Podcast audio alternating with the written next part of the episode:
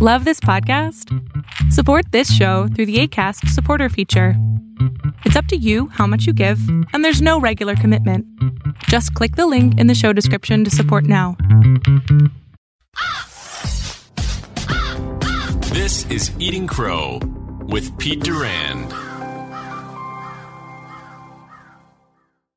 Hey everyone, welcome back to another episode of Eating Crow. I have Jamal Marshall on the program today. We met a year ago, was it about? About. Yeah, I had to go through his people to get to get an appointment. It was tough. Silly man. It was tough. I had to get on his calendar. By the way, he's more famous than I am on LinkedIn, which is kind of cool. So this is an honor for me. When we met, I got off the phone and said, That is one of the most genuine people I've ever met. 100%. And I think our parting wishes, I, I think the last thing I said to you was, You're going to do some really cool stuff. I had no idea what it was, but here you are. Here I am, bro. Let's go. Let's get into it. I have a, I'm going to go places other people haven't gone. I'm going to start out with tell me about your time in prison.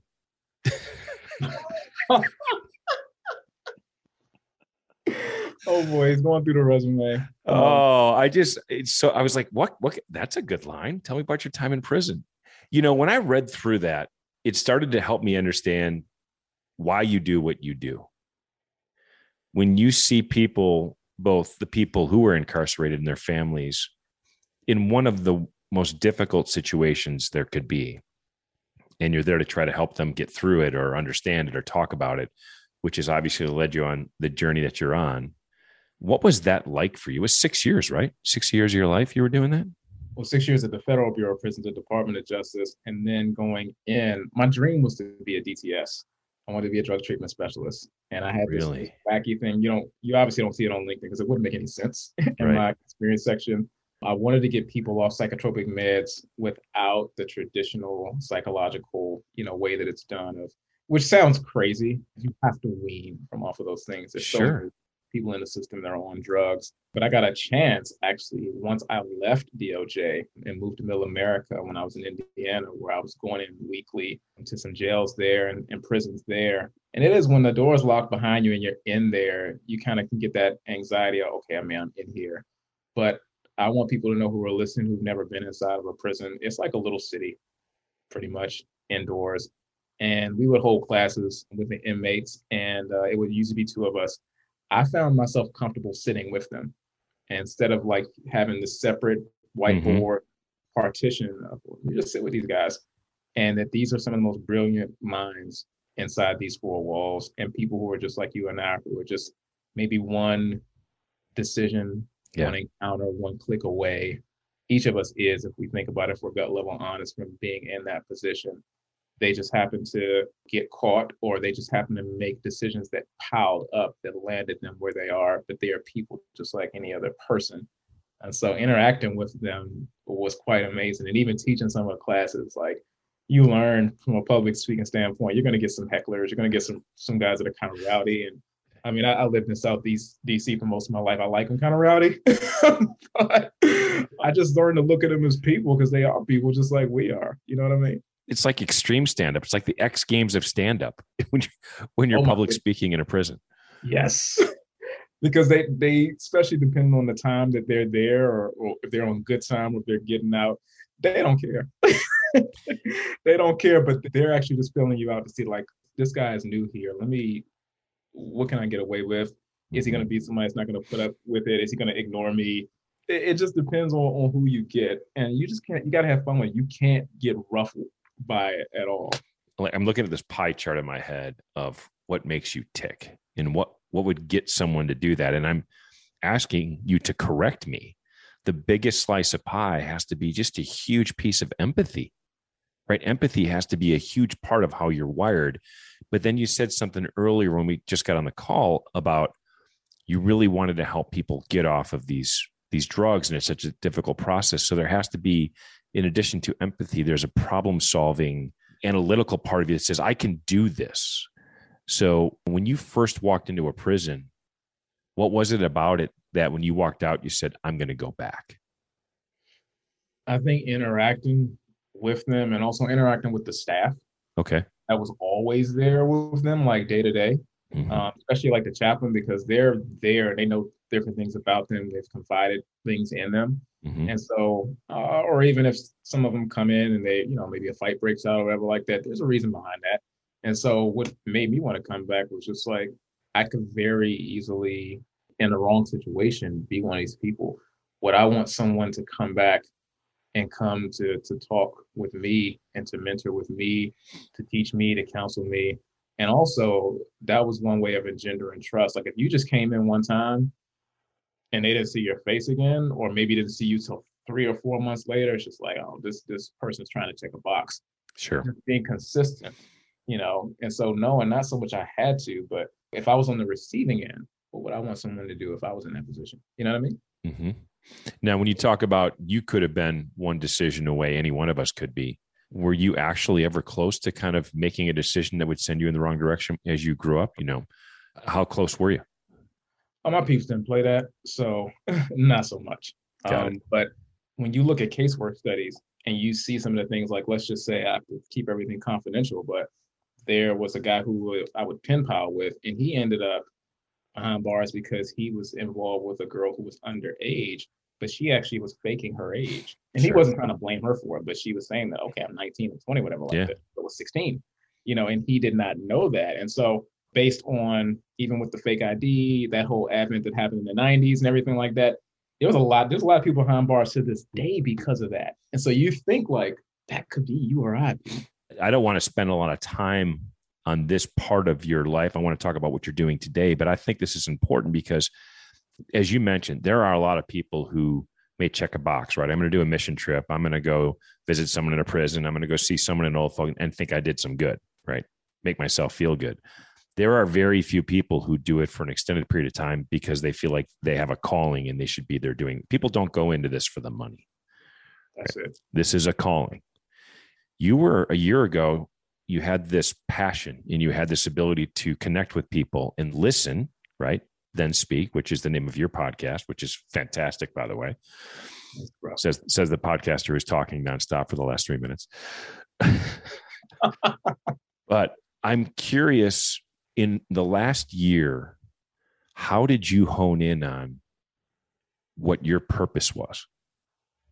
I think it was always there before the last year.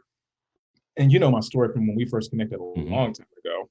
Mhm. You know, after my dad passed, a lot of those aspects of listening, speaking, uh, one-on-one peer outreach, mentoring, counseling, I let that stuff lay dormant and just kind of die in me because I, I felt like it died with him. Mhm. and I, I can't speak to everyone who's who's your audience, but grief is different for different people. And for him, when he passed, grief for me was very cruel and knocked the wind out of me.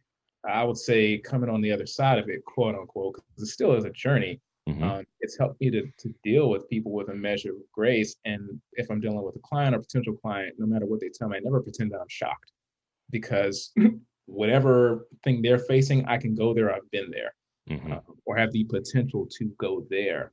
And so part of finding that calling uh, was just seeing that, especially on a platform like LinkedIn, you have to kind of put your best foot forward, or at least it's it was at least initially designed that way. Very B two B, very peer to peer, very this is the shiny picket fence that I present myself with. Sure.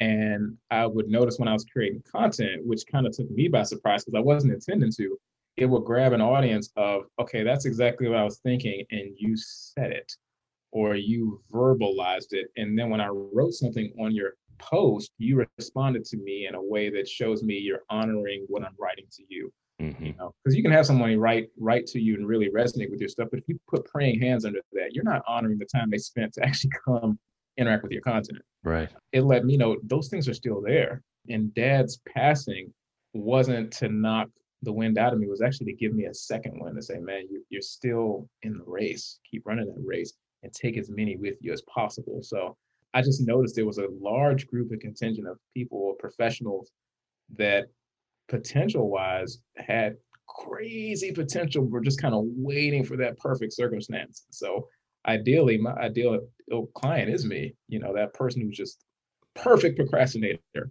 It's not going to be perfect. Just do it.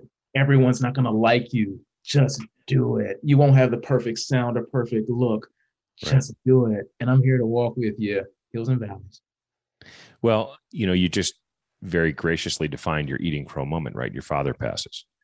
And there's a couple things I want to drill down into there. There are unfortunately fewer and fewer people that feel that way about their father.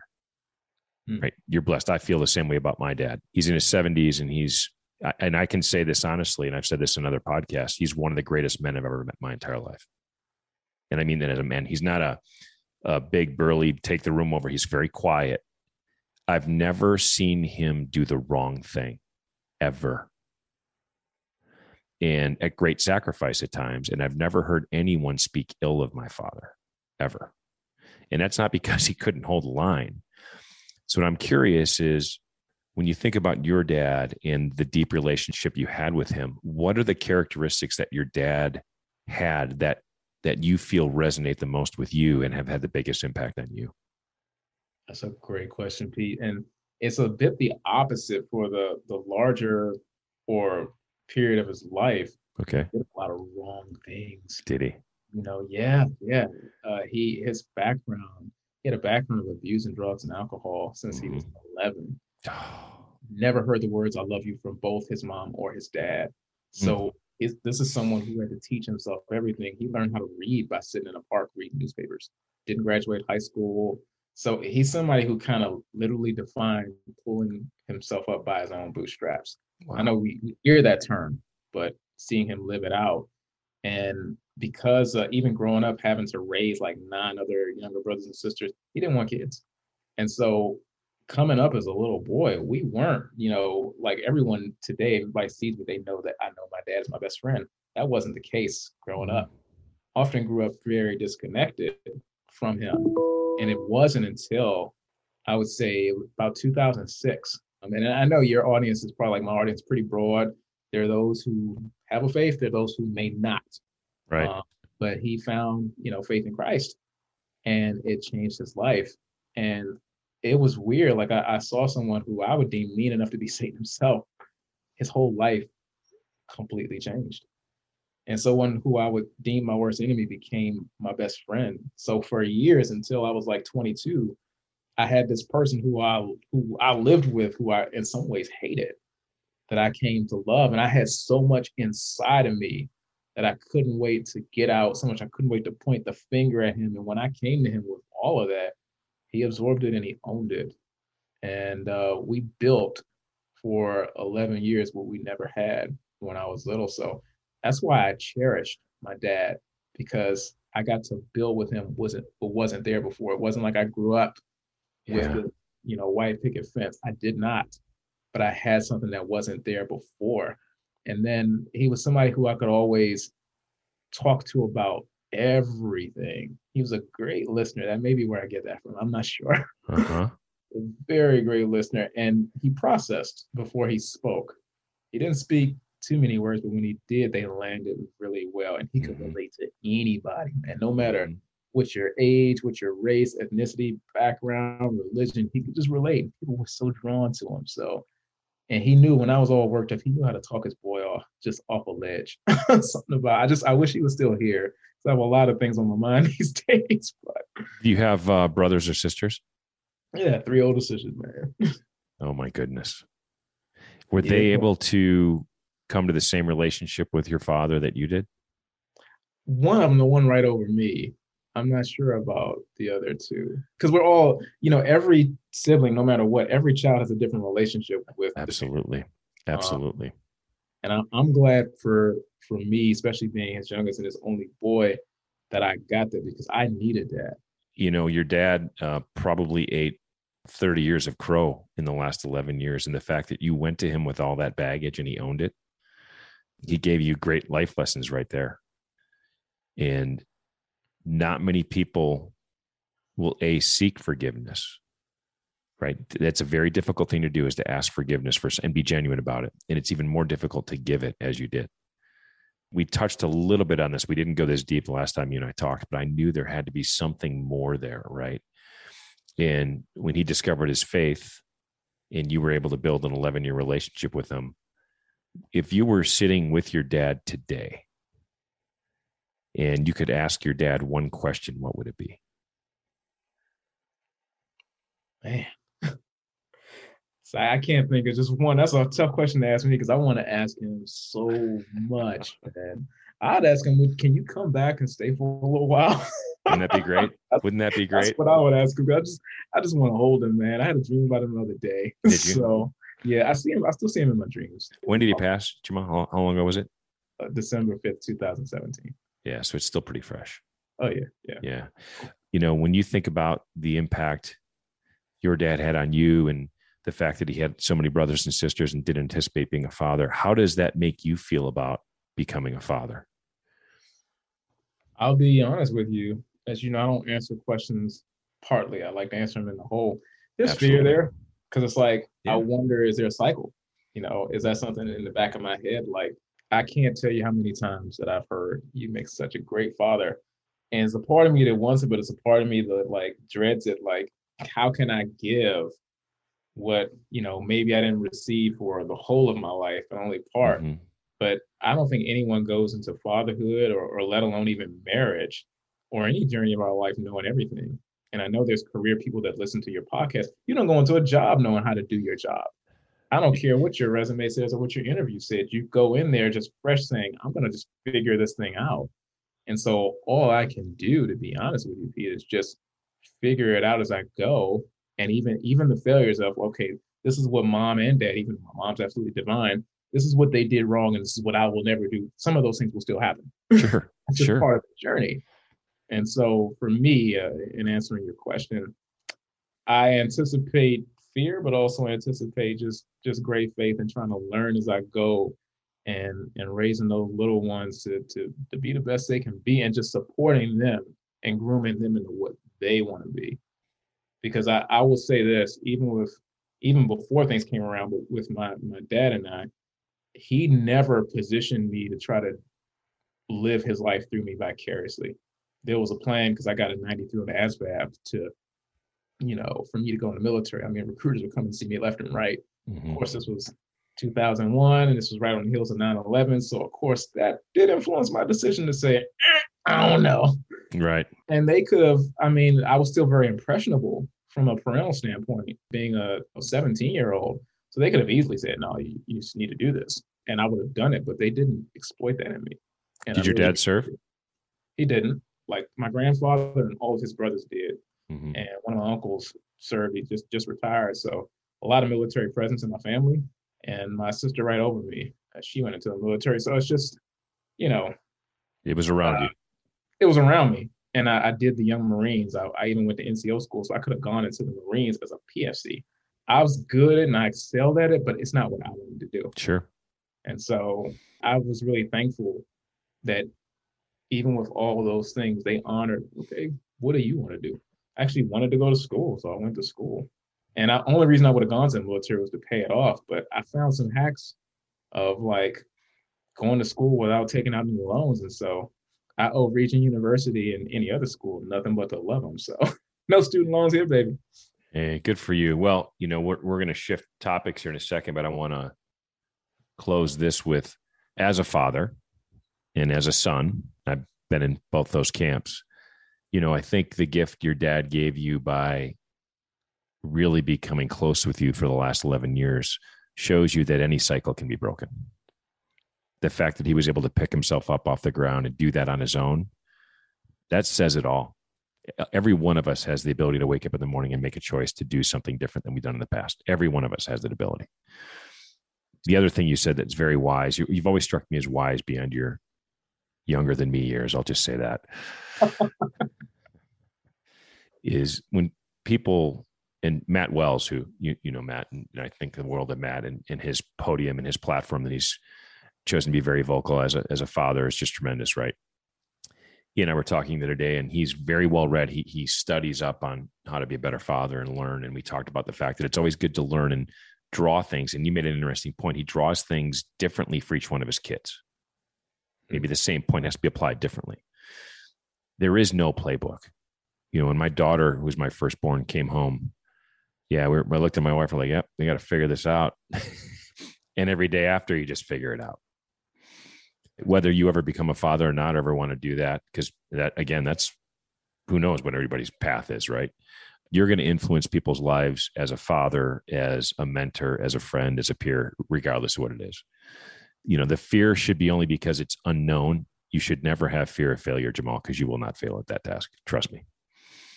Appreciate that encouragement, brother. Not at all. Let's shift a bit because we've touched a little bit about what got you here. You know, the fact that you had to pick yourself up after your dad died and, and do a little, and you put it right in your about section in your LinkedIn, right? You said, this is, this is the path I was on.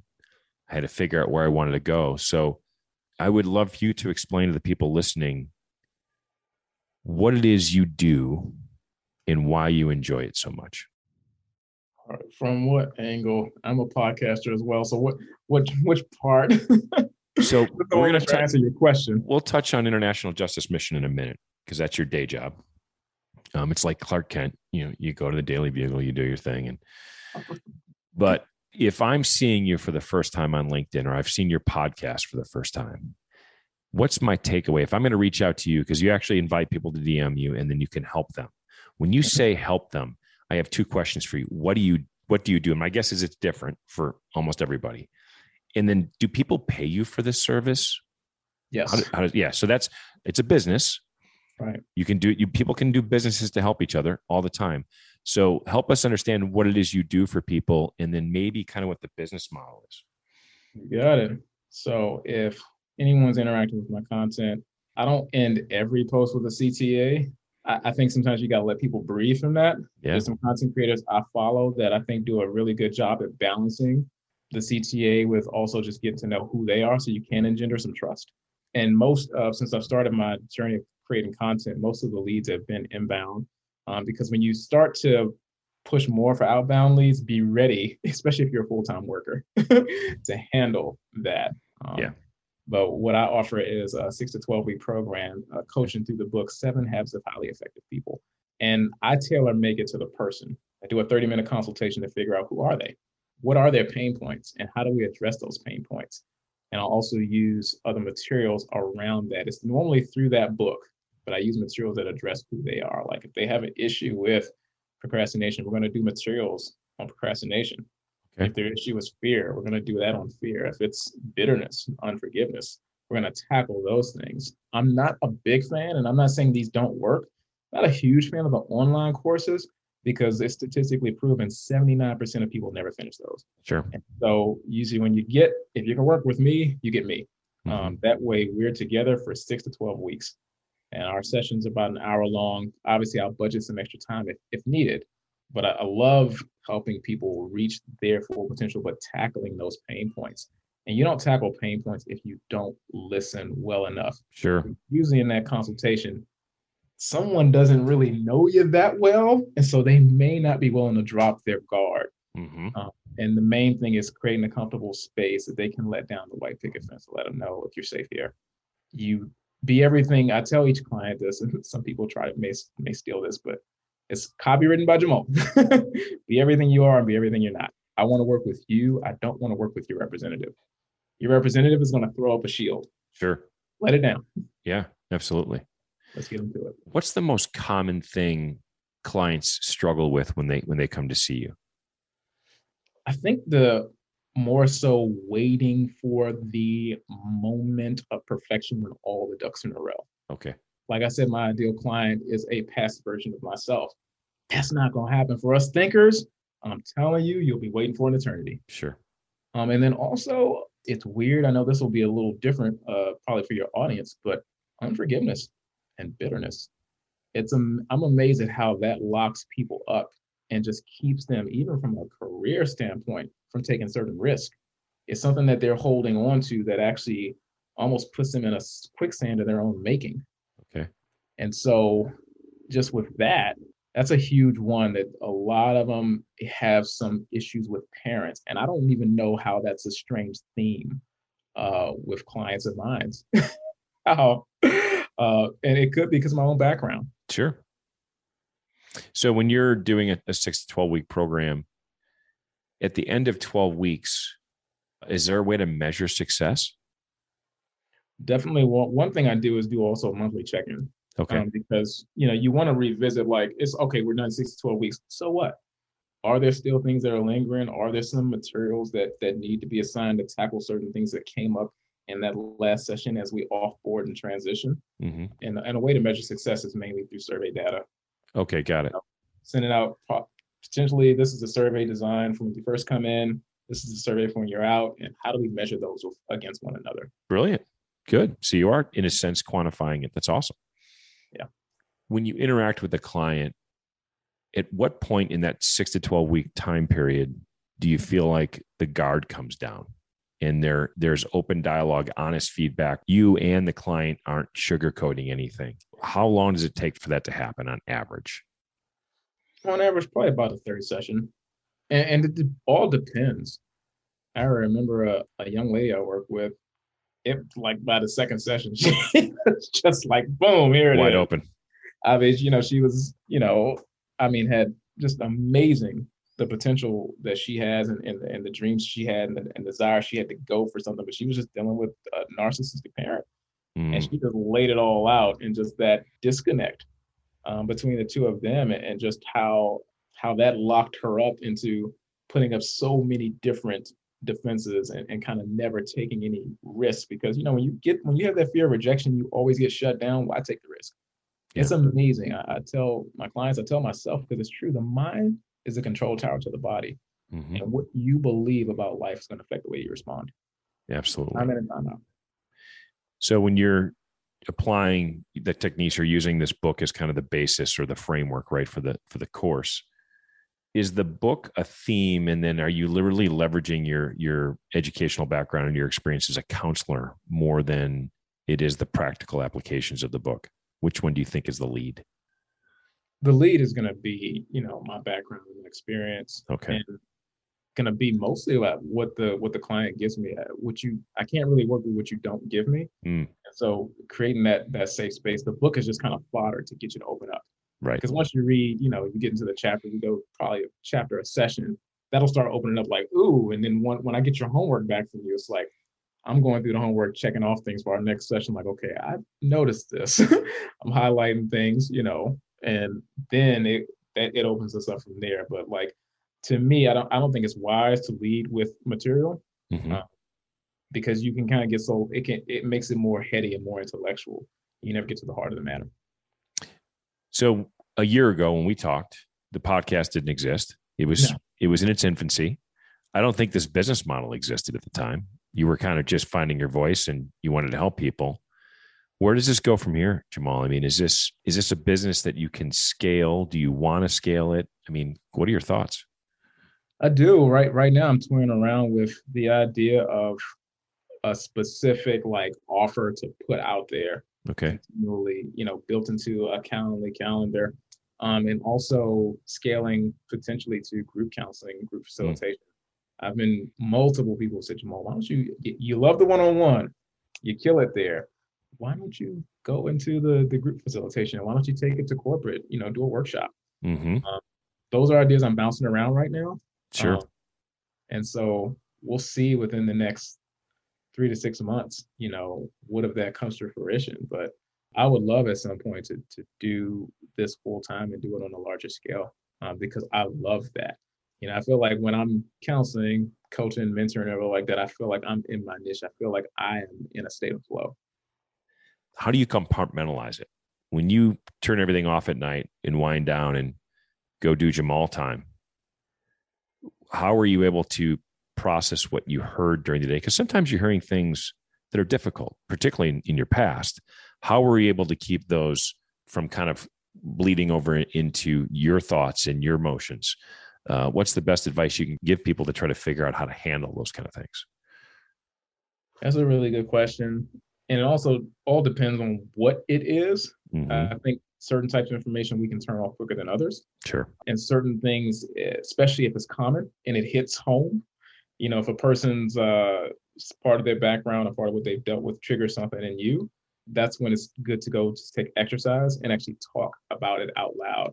You know, I believe prayer and meditation is huge, and your mind has to shut up to hear what your mouth has to say. So just kind of like, you know, that that I'm thinking about that right now. You know, being honest. A lot of people aren't even professional counselors, and hear me, some of you guys may want to counsel me or unfollow me.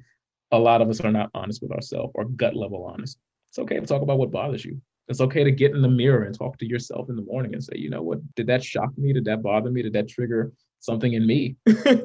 and be real about it, which is one reason why you see me in so many videos outside a lot, getting out in nature and taking time to just get still and back away from social media. I think that's what helps me turning off all the noise mm-hmm. when there's Jamal time, and, and then knowing that that is the session that's part of of what we're doing, but now I need time to process my own thoughts so that I'm in a healthy headspace to deal with them in a way that's redemptive. So being intentional about that is, is huge. You know, it's interesting when I see your video content, that is almost what you project unintentionally. But I see you when you turn the camera on, you're walking and it's out in nature. And I actually saw somebody comment about the fact that they really enjoy those videos because you're you're out in nature.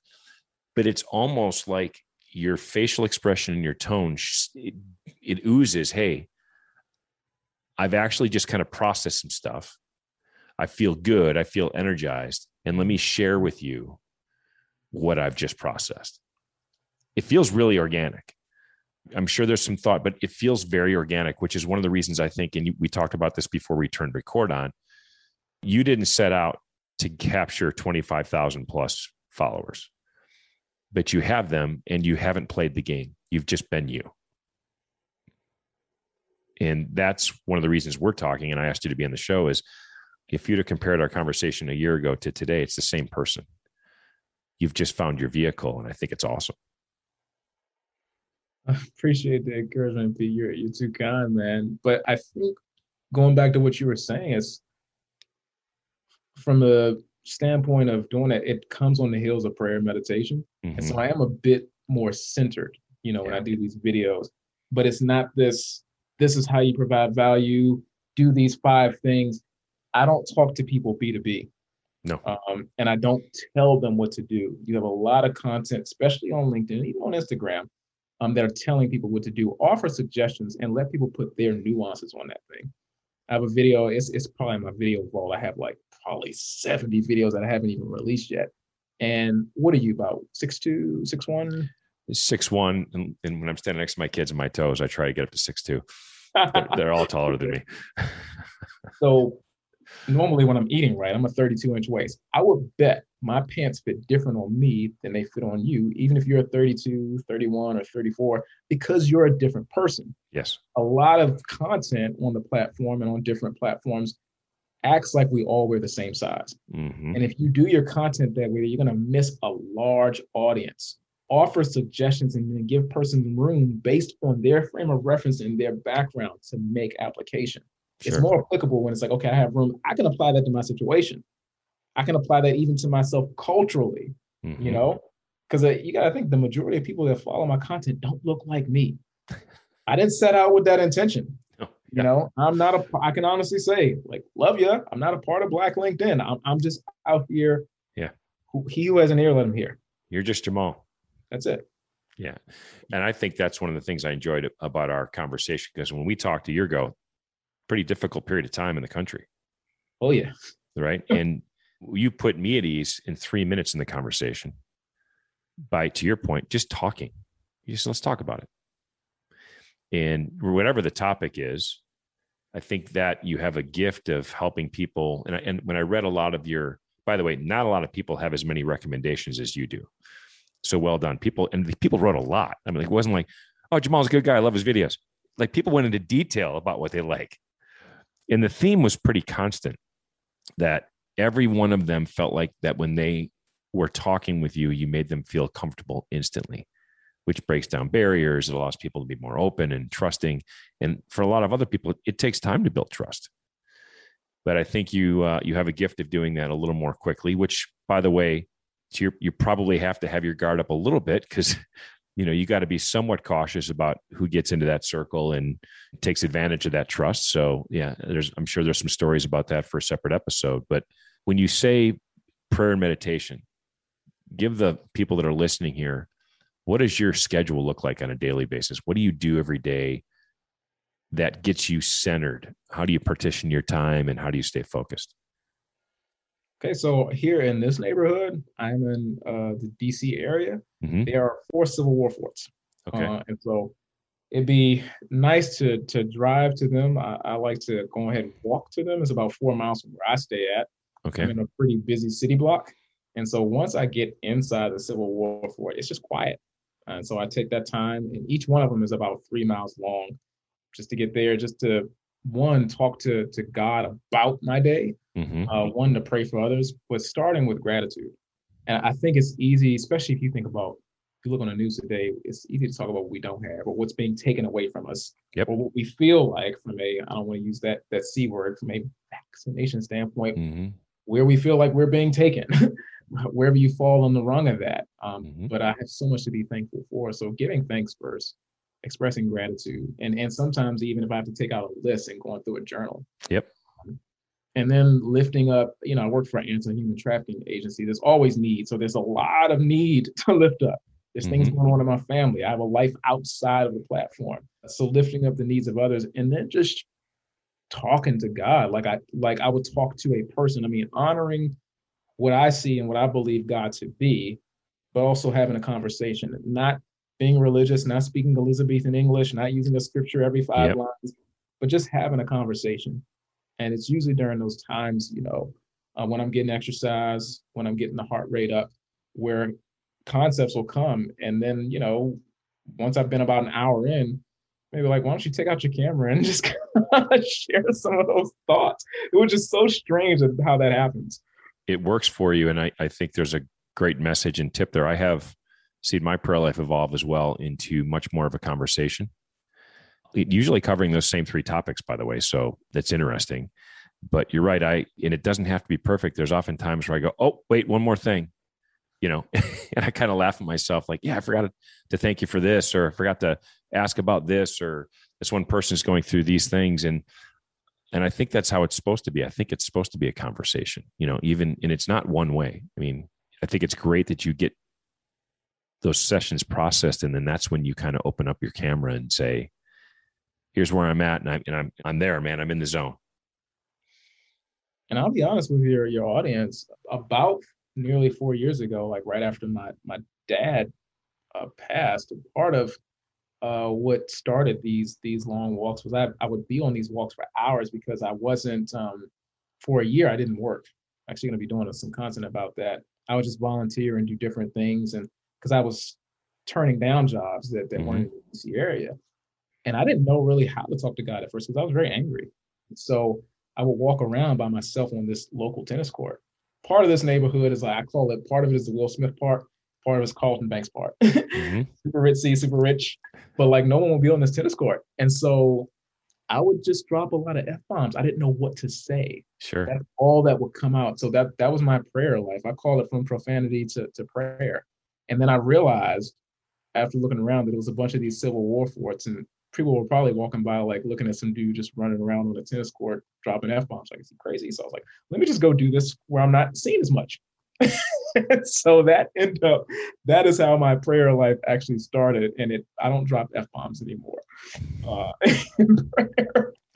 but that is i began to start actually talking to god i was just i started from frustration i didn't know what to say and those ended up being conversations but it kept me i'll say this it kept me real it kept me raw and i haven't lost that that cathartic communication uh, with a higher being so i'm thankful for that Well, you know, I think it's a fitting way to to end. I, I think just a very interesting episode where you've given everybody a, a way to think of how they can bring that into their lives, right? In in whatever spirituality you want to focus on, having that ability to get outside yourself and be thankful, pray for others. It helps you center what you're going through Mhm. a lot better and process the things that are in front of you. And I think it'll be interesting to watch you in the next year to see how this platform comes along. I think you're on a, a really organic mission. This isn't a, a LinkedIn mission. This is your mission. Link just just happens to be one of your platforms.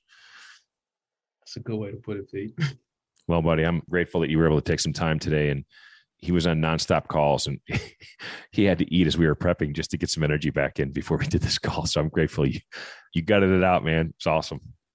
Thanks for having me, bro. Anytime, man. Oh, Jamal, it's been great having you on Eating Crow. I'll put uh, some links to uh, Jamal's content in the show notes, and uh, you can reach him there as well. But just deep, thoughtful, and enjoyable, Jamal. I appreciate it. Same here, man. God All right, buddy. Yeah, thanks. Appreciate it. Thanks for checking out Eating Crow. Like and subscribe so you never miss a video.